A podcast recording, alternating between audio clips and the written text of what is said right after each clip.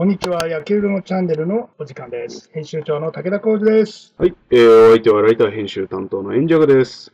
今日のテーマ、えはい。ー、荒川具球場と米国女子野球チーム。はい。そうです。えー、渋渋い感じのテーマと思ってしまうんですけど。うん。これね、はい。実はあの、ぐあの偶然はい。写真をはい。入手しまして、まあ、そもそもですよ。はい。荒川具球場とは何ぞやという。ああ、先にそっちだね。うーん、知らんからね。えっ、とね、実はあの、荒川具球場っていうのは、はい。えー、荒川線都電の、とで荒川さん。まあ、桜トラムなんて言われ方多いんですけど。あそうなんだっけ？そうなんです。名前がなんか、そうかそんな名前がついてるんですけど。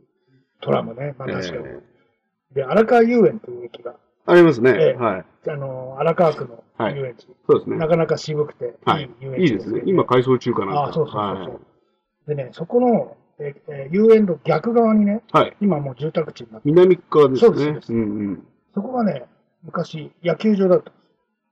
ほう。でね、正直言って、よく消えた野球場ってね、まあ、全、まあ、前もこの動画で取り上げましたけど。荒川区といえばね、はい。昔、ロッテオリオンズが来ましたよ。本南千住拠地に、そう、南千住のはい。東京スタジアムが有名ですが、有名です。実ははい。それができるうん。40年以上前に、はい。大正時代の終わりに、うん。ここに野球場があった。うーん、なるほど。でね、はい。単に野球場じゃないんです。なんと、東京帝国大学が使って、野球部が使ってた野球場。つまり、東大。そおーう。で、東京六大学野球が始まる前に、帝大が、うーん。まあ、練習場、もしくは試合をやるとして使ってた球場が荒川にあった。奥にあった。なるほど。でね、はい。最初は私もそのことで、うん。やっぱりその、大正時代って言ったら、はい。東京六大学ができていく過程なんですよ。15年間でね。はいはい。早慶戦がなくなって、はい。また復活をして、明治が入って、うん。次に法政が入って、うん。で立教が入って、最後東京大学が入って、東京六大学ができた。うん。うん。その過程の間うんに調べてたら、うん。やっぱりいろんな、そのね、あの、早稲田だった馬場にうん安倍球場はいはいはいはい。があって、うん。慶応大学は三田球場っうん。ていう風になった。じゃあ、東京大学どこ？って言ったらここにあった。なんか渋いところに作りましたね。そうなんですよ。うん。でね、まあ、それをまあ最初はぼんやりと考えて、あ、はいここにあったのか、みたいな感じだった。うんうんうんそれがですね、ある時、ちょっと偶然、その女子野球、アメリカの女子野球の写真を入手しました。集合写真。うん。裏ルートですか？じゃないんですけど、ね、まあ、そうしたらですね、あのーこの写真は、はい。小具球場の写真だったのが分かった。お、このブログの、そうです。お、これあのー、えーっと、ど、これは男性チームと一緒に撮った。これはね、日本大学と野球部小山。でね、この頃は、はい。アメリカの野球チームが日本に興行に来てることが結構多い。工業員。そう。例えばメジャーリーガーも来てるし、はい。黒人、ニグロリーグも来てるし、金稼ぎに来てる。そうです。えー、では大。学、あのー大学チームも来てる。うん。その中の一環として、うん。女子野球チームを呼んだんです。うん。うん。アメリカだから本場。いやいや、まあね。だけどね、はい。いくらそうだとはいえ、はいはいもうその当時大正の終わりなんで、日本に野球がだいぶ経ってるわけです。まあまあまあ。で、大六大学野球もあるし、うんもうこの頃になると関西では甲子園があるわけです。うん。やっぱりね、日本大学とうんそのアメリカの野球女の子のチームは、フィラデルフィア・ボビーズですけど、やっはい。ぱり弱いんです。弱いんだ。で、初戦これ日大とやってはい。負けました。えーっと、女の子のチーム。そう。これが荒川、だから初戦を小具球場だ。さすがに勝ってほしいよっていうね。だけど、最初だからしょうがないだろうなと思って、ほでまあ、どんどん転戦して全然勝てないんで、う。うん。結局お金儲けにならなくて、うん。工業主が倒産しちゃって逃げちゃすごい話ですけど。え、勝たないとお金もらえう。ない結局入場料が入ってこなかった。弱いから。ああ、なるほど。だって本場の野球を見に来来て。ああ、だけど弱いからそ、こんなの見に行く価値はないと思われちゃって。で、小野球場の時の写真っていうのはまだこの他にも、は野球の歴史の本とかに載ってたりしてるんですよ。はい。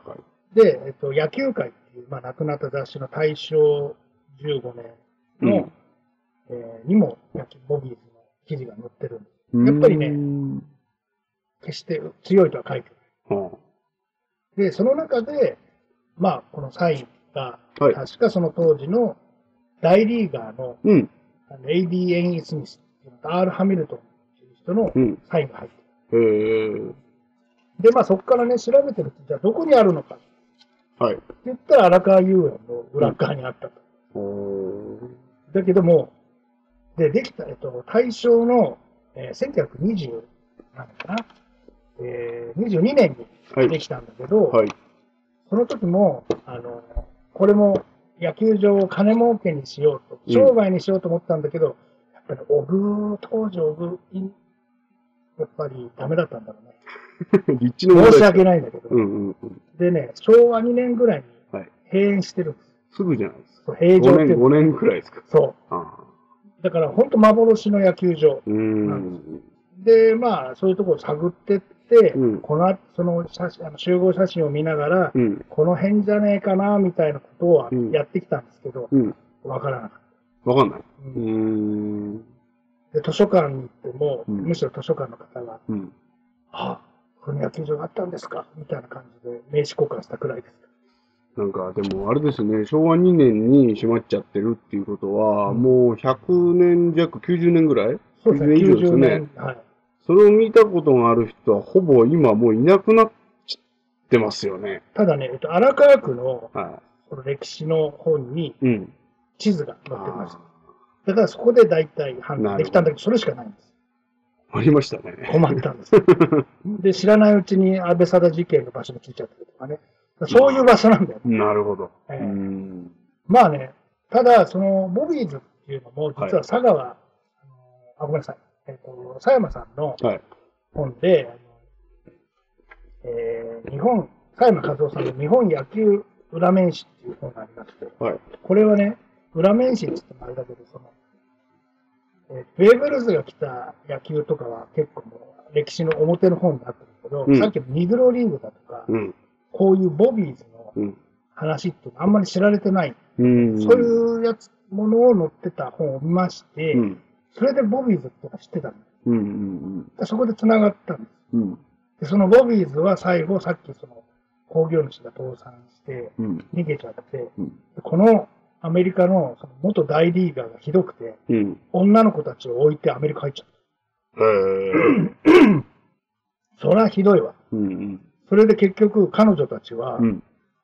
アメリカの大使館にうん。入ってう、ん。親、親御さんからお金を送ってくれるのずっと日本に。これってさ、サーカスじゃねえんだからって感じでしょ。本当にね。いや、大変ですね。そうよ、これ、だから、で当時は船だから、ああ、そこそこ。飛行機じゃないってう言うんですよ。んうん。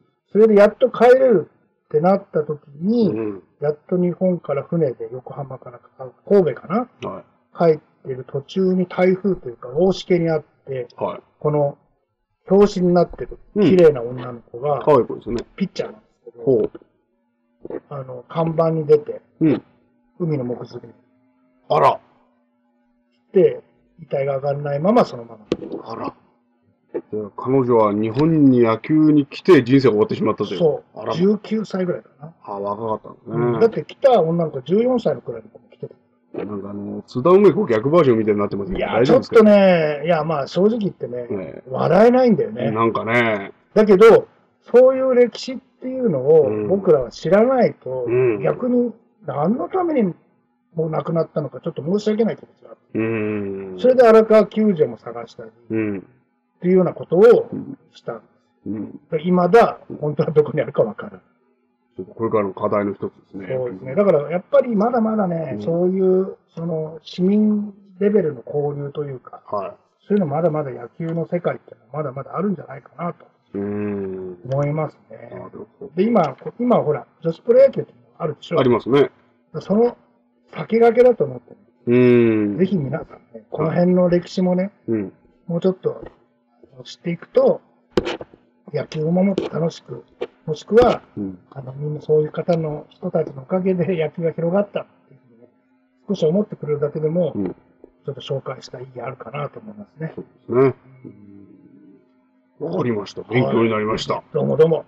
ということで、今日の焼き雲チャンネルはこれまでです。はい。チャンネル登録と概要欄にメルマガ登録のリンクがあるので、まだの方、登録よろしくお願いします。次の動画をお楽しみに。さよなら。さよなら。